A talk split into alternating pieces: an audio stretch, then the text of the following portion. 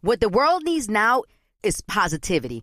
Connecting, relating, and being human together is where it's at. Hi there, Honey German, and I know life happens, but trust, you got this. And State Farm got us. It feels good knowing that State Farm agents are there to help you choose the right coverage with great support 24 7. Like a good neighbor, State Farm is there.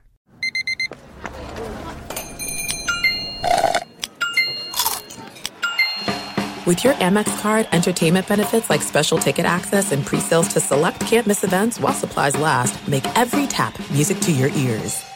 This is your moment, your time to shine, your comeback. You're ready for the next step in your career and you want an education employers respect. So you're not just going back to school, you're coming back with Purdue Global. Backed by Purdue University, one of the nation's most respected public universities, Purdue Global is built for people who bring their life experience into the online classroom. Purdue Global, Purdue's online university for working adults. Start your comeback today at purdueglobal.edu. Advertencia. Este episodio contiene escenas que pueden herir la sensibilidad de algunos de nuestros escuchas.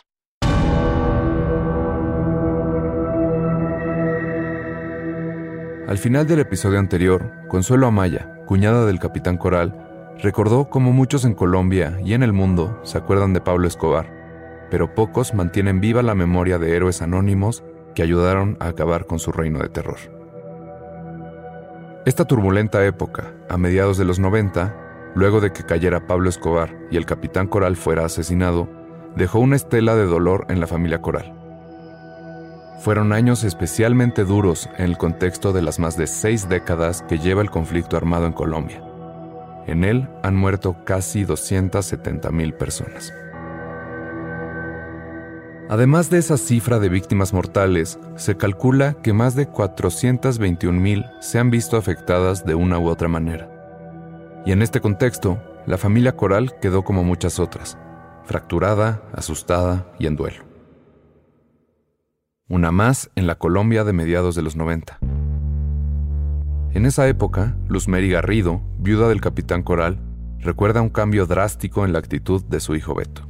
Ese niño alegre, porque él era un niño demasiado alegre, inquieto, bailaba, cantaba, actuaba.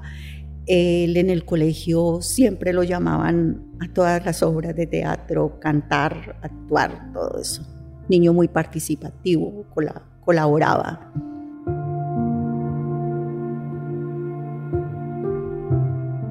La muerte del capitán Coral fue tan inesperada y tan traumática que dejó a todos en shock. Los días siguientes al asesinato fueron difíciles, incluso desde lo logístico.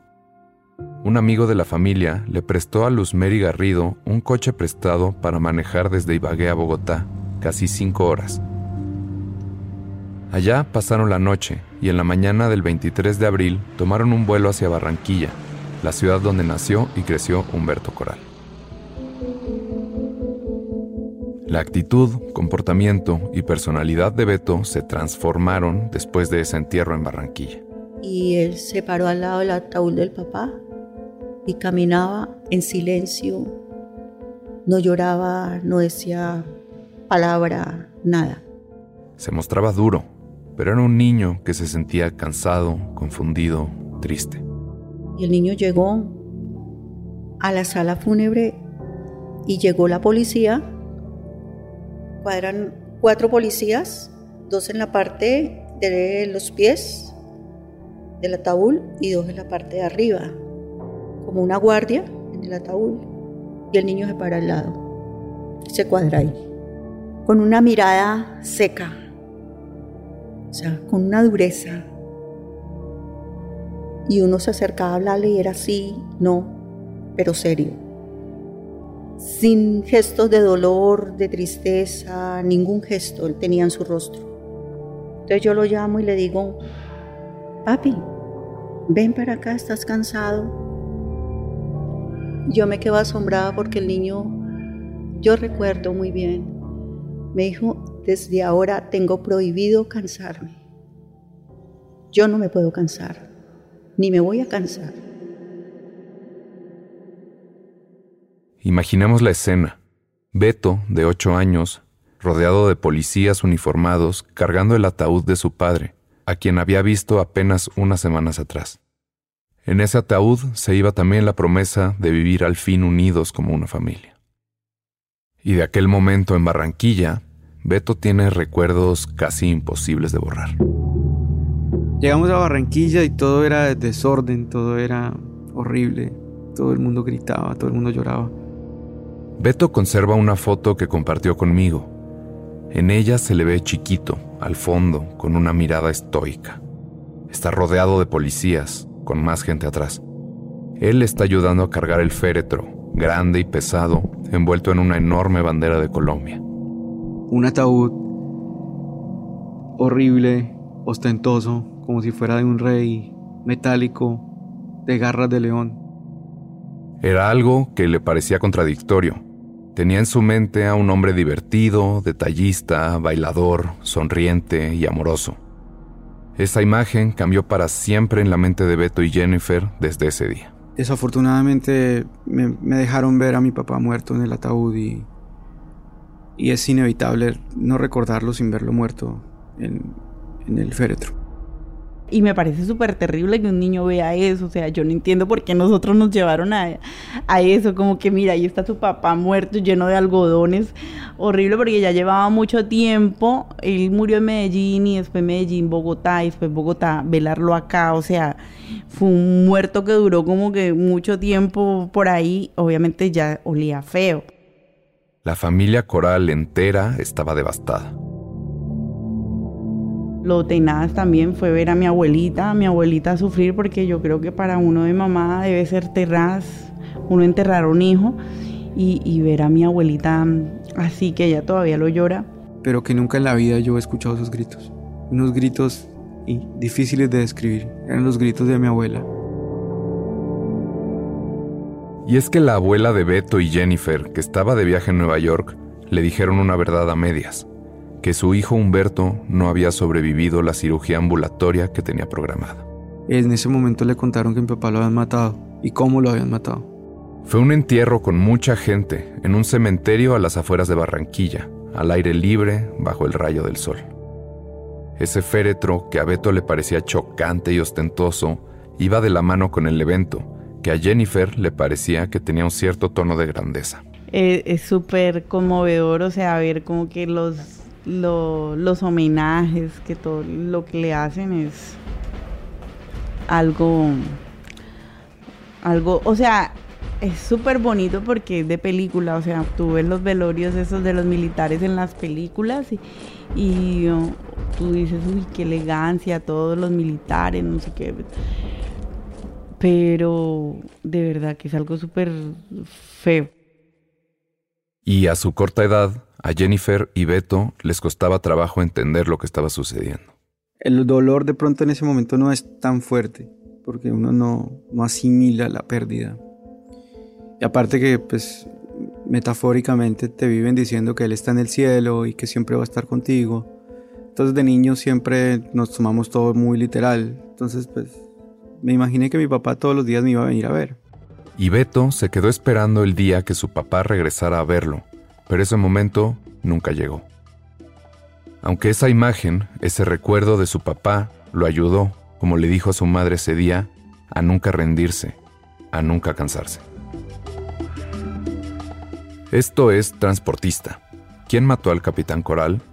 Episodio 4. Tengo prohibido cansarme.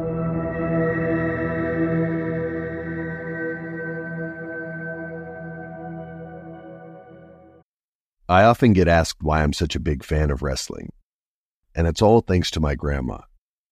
Growing up, we would watch matches together, and that bond turned me into a lifelong fan. Hi, I'm Freddie Prinz Jr., and on my podcast, Wrestling with Freddie, we know how important it is to have the right teammate because things can get pretty tricky quick. So, when things get complicated and you need help, State Farm gives you options they show you what's possible for ensuring what matters to you. One of the things that matters to me sharing memories and revisiting wrestling's greatest moments. And with State Farm's support of the My Cultura Podcast Network, I get to do just that. Like a good neighbor, State Farm is there. Listen to new episodes of your favorite My Cultura shows wherever you listen to podcasts. Delve into the visceral world of hip hop with the Gangster Chronicles, podcast that aims to unravel the intricate tapestry of one of music's most influential and misunderstood subgenres, gangster rap. Hosted by MC8 and Big Steels every Thursday, each episode provides an in depth exploration into the formative artists, monumental albums, and socio political factors that have shaped gangster rap from its emergence in the 80s to its enduring impact today. Gangster Chronicles unpacks the evolution of this uniquely American art form. We dive into the socio-cultural aspects that gangster rap boldly addressed, from police brutality to systemic racism, offering listeners a comprehensive understanding of the profound cultural significance this genre holds. Listen to the Gangster Chronicles on the Black Effect Podcast Network, iHeartRadio app, or wherever you get your podcasts. Let's go. If you love sports and true crime, then there's a new podcast from executive producer Dan Patrick and hosted by me, Jay Harris, that you won't want to miss. Playing Dirty Sports Scandals. Each week, I'm squeezing the juiciest details from some of the biggest sports scandals ever. I'm talking Marcus Dixon, Olympic gymnastics, Cain Velasquez, salacious Super Bowl level scandals. Join me on the dark side of sports by listening to Playing Dirty Sports Scandals on the iHeartRadio app, Apple Podcasts, or wherever you get your podcasts.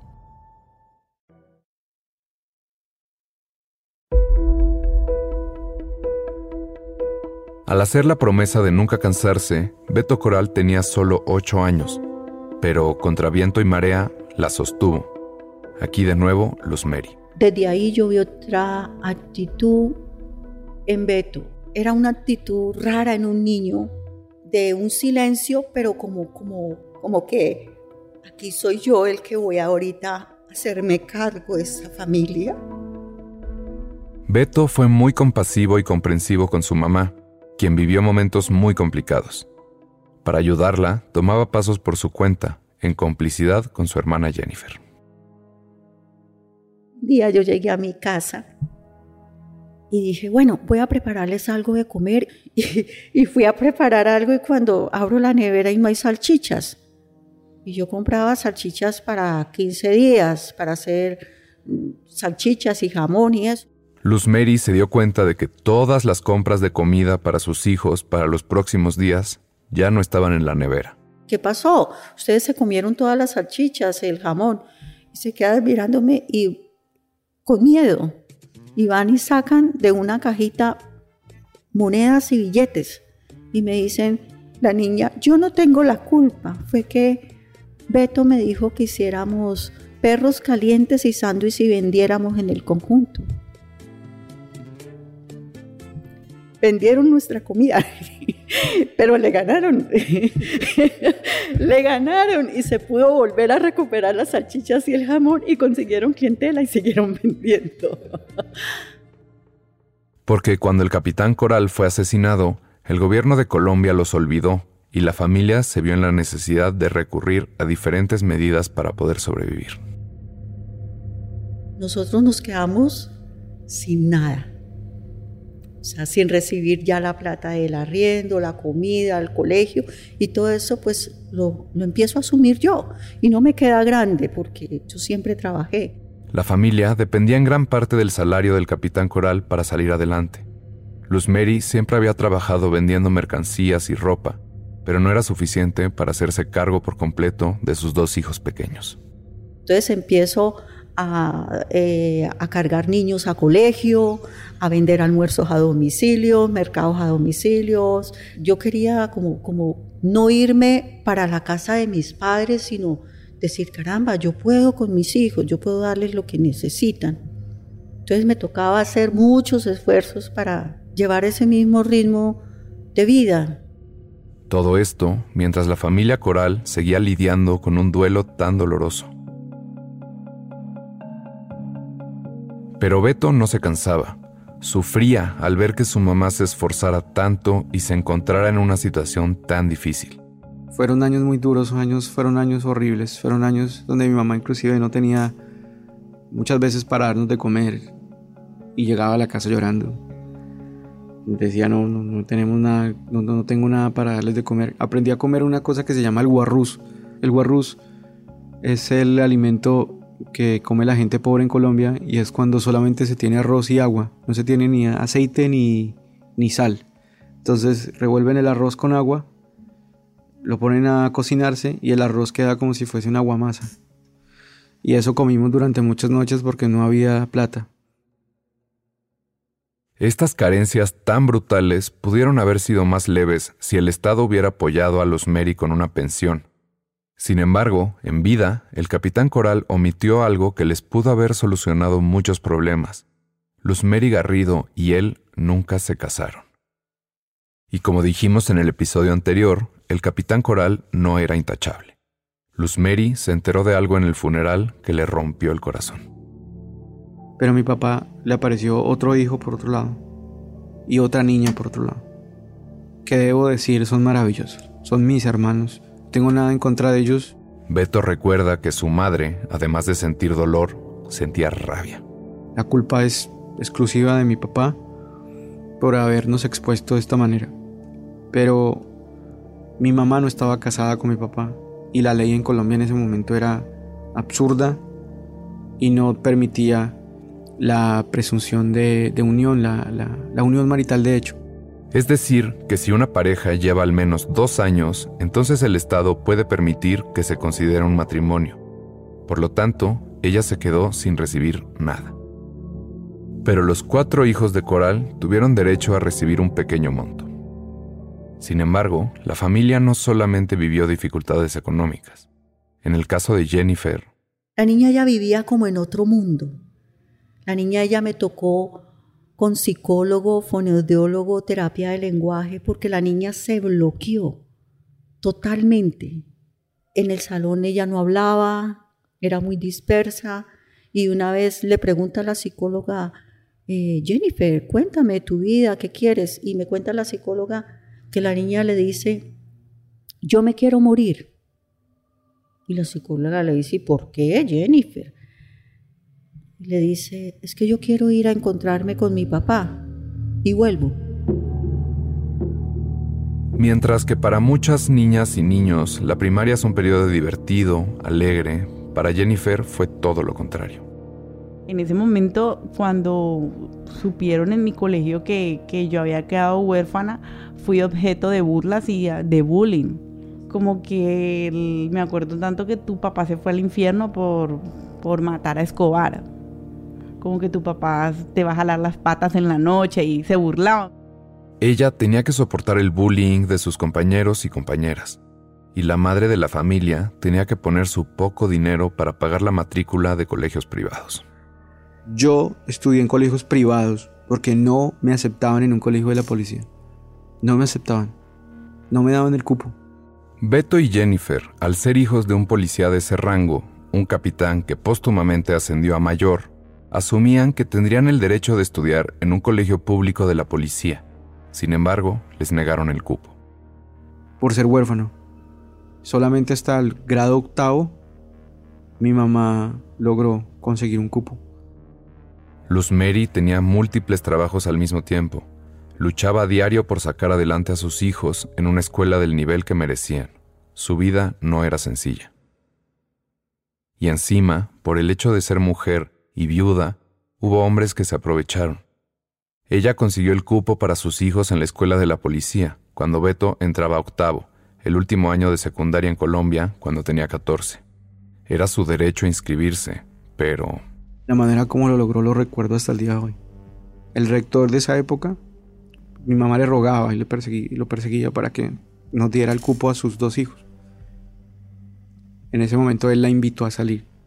Y cada vez que mi mamá iba a su oficina, tenía que aguantarse los, los acosos de ese señor para que nos dieran el, el cupo.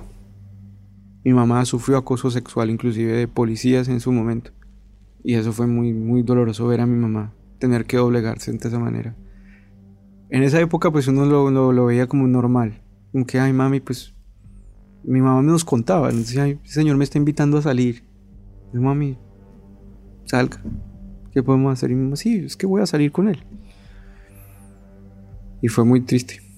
Ahora lo, lo dimensiono y, y, me indigna más, ahora, hoy. Y esa fui, así fue. Fueron años muy duros, años, fueron años horribles. Es un caso más de acoso sexual en un país y en una región en la que este tipo de violencia es tan común que se vive como una epidemia que atenta contra las mujeres. Pero no era, ni es, aceptable ni tolerable.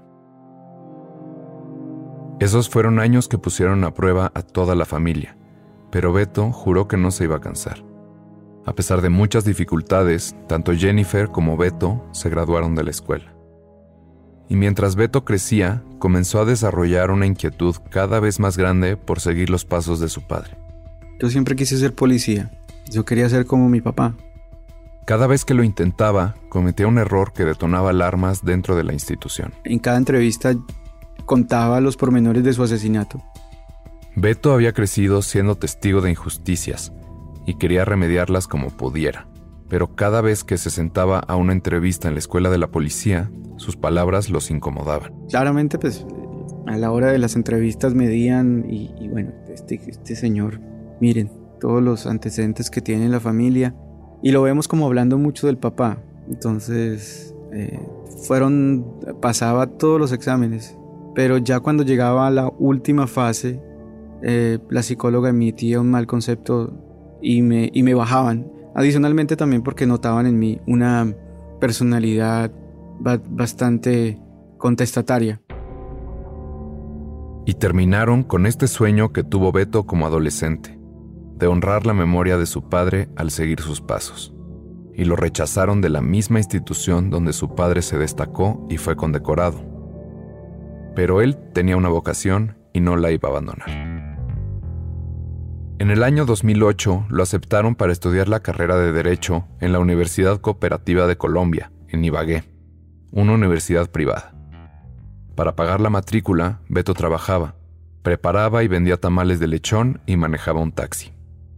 Estudiando Derecho, se sintió con más confianza entre sus compañeros. Cuando yo contaba mi historia y las razones por las cuales estudiaba Derecho, la gente se quedaba un poco sorprendida por, por, la, por la historia, se quedaba un poco chocada por, por cómo lo mataron.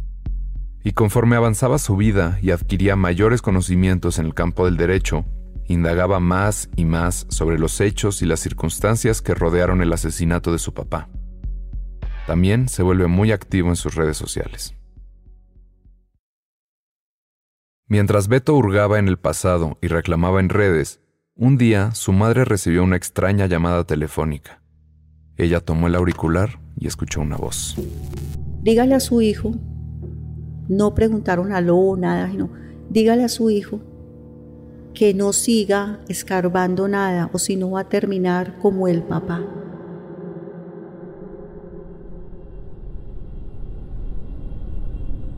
Luz Mary se sintió aterrada. De inmediato se comunicó con Beto y se enteró de algo que Beto le había estado escondiendo. Que él por su cuenta, había estado investigando los hechos que llevaron al asesinato de su papá. El pelado me empieza a contar a mí todo y me dice, o sea, yo me quedé asombrada. Llevaba años haciéndolo, sin habérselo contado a su familia. Entonces le dije, por favor cuéntame todo, necesito saber todo. Entonces él me dice, yo envié dos cartas al presidente. En esa época el presidente era Álvaro Uribe y él envió dos cartas, era un niño, no sé, 13, 14 años, no recuerdo, 15, pero era un niño. Y él me, me dice, en tal año yo le envié una carta al presidente de la República. Mami, yo no estoy pidiendo comida, yo no estoy pidiendo vivienda, yo no estoy pidiendo que me colaboren con estudio. Yo lo que pido es que por favor la muerte de mi padre no quede en la impunidad. Beto le reveló los detalles de su investigación, de su contacto con el presidente Álvaro Uribe, solo hasta que su mamá recibió esa llamada. Y no solo lo estaban amenazando a través de la mamá. Recibo amenazas de muerte en el 2015 durante todo el transcurso del año, porque era insistente en mis redes sociales hablando del tema. Le escribí a muchos generales, a muchos policías, buscándolos. Beto hacía su investigación por su cuenta, con sus propios medios, no tenía acceso a un expediente oficial que le revelara ninguna verdad u omisión. buscaba a policías de alto rango insistentemente, presionándolos a que compartieran con él y con el mundo lo que sabían o escondían sobre el asesinato de su padre. Sin embargo, estas amenazas a veces lo confundían. La llamada de esos policías a veces las tomaba como, como, como que de buena onda. Hasta que un día todo hizo sentido. Pero hubo una llamada de un general de la policía que me alertó. Y... Al principio fue muy chistoso porque, aló, hola mi general, ¿cómo está? Bien, bien, Beto, todo bien, Beto. Eh, Beto, mire, eh, ya deje eso quieto, hermano. Usted por ahí lo van a salir matando y va a dejar a su mamá sola. Pero deje esa vaina así, eso ya murió. Bueno, señor, muchas gracias. Bueno, Beto, se cuida mucho. Dios lo bendiga, Dios lo bendiga, mi general. Yo colgué. Como a los dos minutos yo... Este señor que me acaba de decir. Me acaba de decir que si sigo me van a matar. Yo lo tomé como una amenaza de muerte. Beto se quedó pensando, inquieto y asustado, como en el funeral del capitán Coral. Él prefiere no revelar la identidad del oficial que le dio ese escalofriante mensaje por teléfono, pero fue claro y perturbó a Beto al punto en que comenzó a planear rutas y estrategias de escape en secreto. Y un día le dije, mami, yo creo que me va a tocar irme porque me van a matar. Y de pronto me da miedo que me le hagan algo a usted. Por su pasado y por su formación académica, Beto conocía su país y los puntos extremos de violencia que podía alcanzar. Para este momento, mientras Beto estudiaba derecho, tuvo dos hijos y ya se estaban metiendo con uno de ellos. Tengo redes sociales donde, donde tengo fotos de él y me ha mandado fotos de él también amenazándome que me lo van a matar. Le habían mandado un mensaje por email amenazando a su hijo. Beto sabía que tenía que salir del país y rápido. Me tocó comprar el tiquete de urgencia un 22 de diciembre, porque me iban a, porque decían que me iban a matar antes de, de finalizar el año. Un mensaje aterrador con el cual ya no podía seguir en Colombia. Habían sido demasiadas amenazas, demasiadas veces, cada vez peores, esta vez metiéndose ya no solo con su mamá, sino también con su hijo. Beto no encontraba otra opción, así que le dijo de sus planes a su mamá, y ella entró en un estado de negación. Entonces yo me rebelé. Yo le dije yo, no, usted no se va. Dijo, abrázame que me voy, abrázame, despídase de mí que me voy. Le dije, no. Yo no abracé a mi hijo. No me despedí. Yo dije, yo lo vi tan decidido, pero yo dije, si yo no me despido, él no se va no me voy a despedir, no lo quiero ver. Entonces me fui para mi casa y el teléfono empezó a sonar 7 de la mañana. Y vi mensajes en WhatsApp, mami, respóndame, por favor, respóndame. Mami, no deje que me vaya sin un abrazo suyo. Yo le dije, no, Humberto, no se vaya. Yo no lo voy a abrazar, yo no lo voy a despedir. Le tocaba vivir otra pérdida. No quería estar lejos de su hijo, tan querido para ella. Era como si a Luz Mary le estuvieran arrancando otra vez a un miembro de su familia, y otra vez fue por buscar la justicia en su país. Y Beto decidió partir antes de que esas amenazas se cumplieran y él terminara muerto como el capitán Coral. Con el corazón roto por no haberse podido despedir de su mamá con un último abrazo, sobre todo en un día tan especial, Beto tomó un vuelo de Bogotá a Houston el 25 de diciembre de 2015.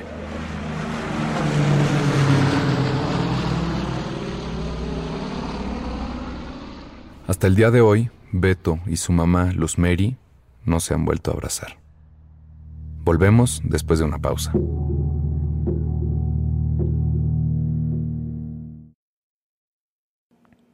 As an actor, a producer, and a proud Latino father, my days can get very busy, which is why I make sure to dedicate time to what's important, like supporting my community through my work, sharing my Colombian and Venezuelan culture, and being present for my family, which is everything to me. Hey everyone, it's Wilmer Valderrama, and we're reflecting on what matters most. I start by giving thanks for good support in my life whenever I need to make the big decisions. How about you? If it's insurance you need, State Farm is there to help you choose the right coverage for you. And State Farm offer great support 24/7. Just call an agent. State Farm is also a big supporter of my Cultura podcast network by helping to share our Latinx voices. Like a good neighbor, State Farm is there. Listen to new episodes of your favorite My Cultura shows wherever you get your podcasts. Delve into the visceral world of hip hop with the Gangster Chronicles, podcast that aims to unravel the intricate tapestry of one of music's most influential and misunderstood subgenres, gangster rap. Hosted by MC8 and Big Steels every Thursday.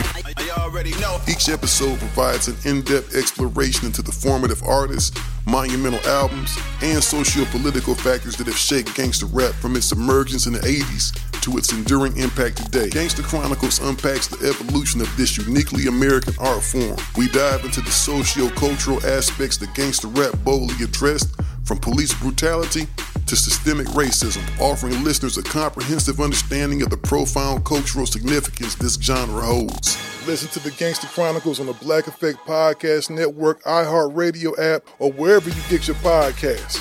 Let's go. If you love sports and true crime, then there's a new podcast from executive producer Dan Patrick and hosted by me, Jay Harris, that you won't want to miss. Playing Dirty Sports Scandals. Each week, I'm squeezing the juiciest details from some of the biggest sports scandals ever. I'm talking Marcus Dixon, Olympic gymnastics, Cain Velasquez, salacious Super Bowl level scandals. Join me on the dark side of sports by listening to Playing Dirty Sports Scandals on the iHeartRadio app, Apple Podcasts, or wherever you get your podcasts.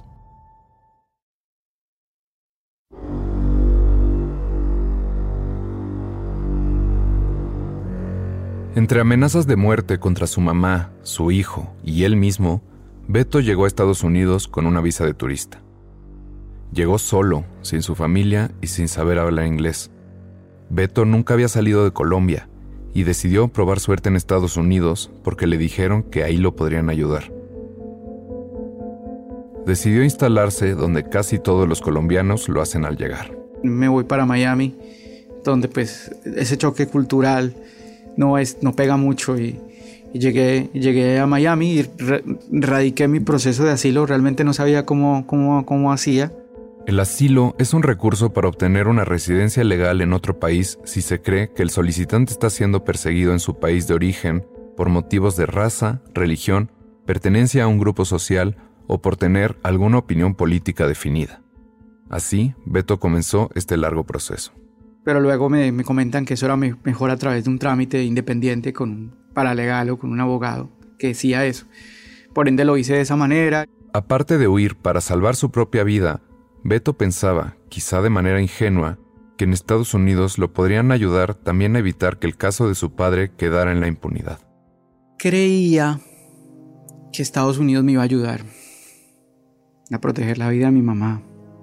Creía que Estados Unidos, por mi papá haber dado la vida en la guerra y haber trabajado con la DEA, me iban a ayudar. Porque, recordemos, el capitán Coral, como parte del bloque de búsqueda, colaboró con la DEA y el FBI para acabar con Pablo Escobar. También había recibido entrenamiento en ese país. Beto pensaba que así le sería más fácil obtener el asilo. Pero aún así han pasado más de siete años sin que Beto logre obtener el asilo en los Estados Unidos. Han sido más de siete años alejado de sus hijos y sin poder abrazar a su madre. Pero, como le dijo a su mamá ese día, cuando él tenía solamente ocho años, nunca se iba a cansar. Viajé muchas veces a Washington, emprendí acciones ante la Comisión Interamericana de Derechos Humanos. La CIDH, parte de la Organización de Estados Americanos, que tiene su sede en la capital estadounidense. Beto interpuso quejas y comenzó a agotar sus recursos para esclarecer el caso de su padre y protegerlo a él, pero nuevamente no lograba avanzar. En la comisión le negaron los recursos de medidas cautelares y de protección dos veces. Además de buscar la justicia por el caso de su padre, Se involucraba también en otras causas de líderes sociales en Colombia y de heridos por protestas, no solo ante la Comisión, sino también con las Naciones Unidas. Y esto no era su única prioridad. Recordemos que Beto llegó a Estados Unidos sin dinero. Solamente le faltaba un semestre para terminar la universidad. Pero en Estados Unidos fue imposible que le revalidaran sus estudios. Comenzaba una nueva vida. Como millones de otros migrantes que llegan a Estados Unidos, comenzó a trabajar en lo que pudo, de nuevo en la necesidad económica de hacer lo que sea por sobrevivir.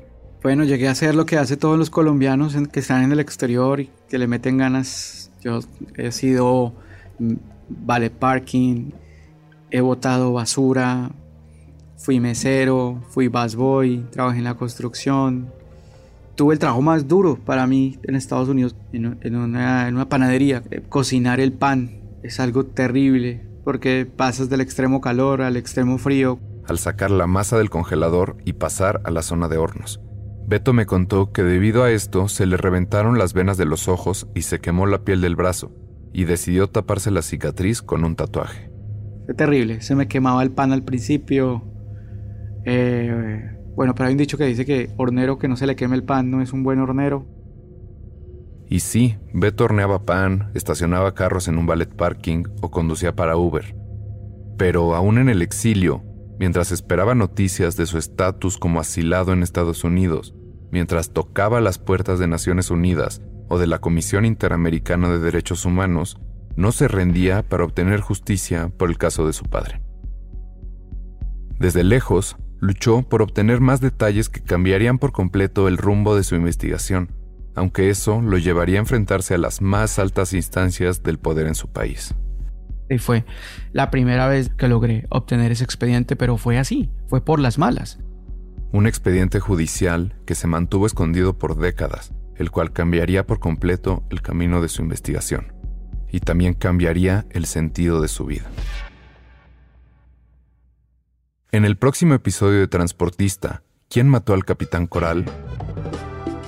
con mi folio, con mis cartas, con la foto de mi papá, recorriendo todas las oficinas judiciales para que me escucharan, para que me dieran el expediente o para que lo movieran o llamar la atención, miren, hagan algo por descubrir el asesino de mi papá. Todo el mundo me ignoraba.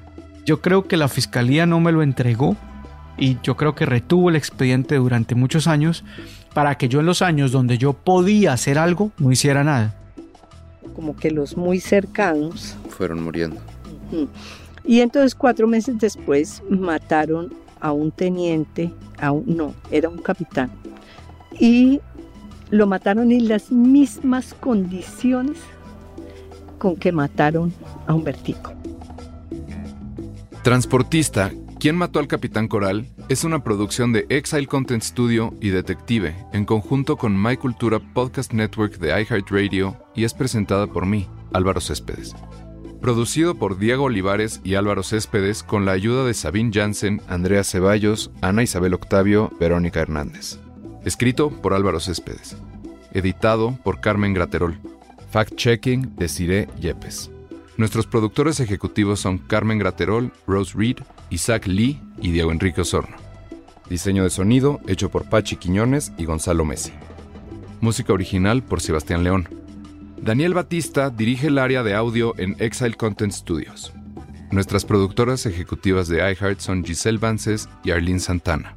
Investigación por Meño Larios y Emma Friedland. Supervisión de producción por Julio González. Creado por Diego Enrique Osorno. Para más podcasts, escucha la aplicación de iHeartRadio, Apple Podcasts o donde sea que escuches tus programas favoritos.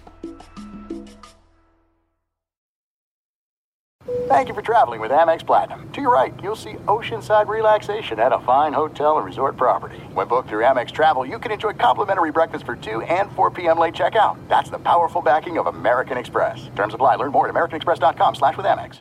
Delve into the visceral world of hip-hop with the Gangster Chronicles, hosted by MC8 and Big Steel. It's every Thursday. Y'all already A know. podcast that aims to unravel the intricate tapestry of one of music's most influential and misunderstood subgenres, gangster rap. Let's go.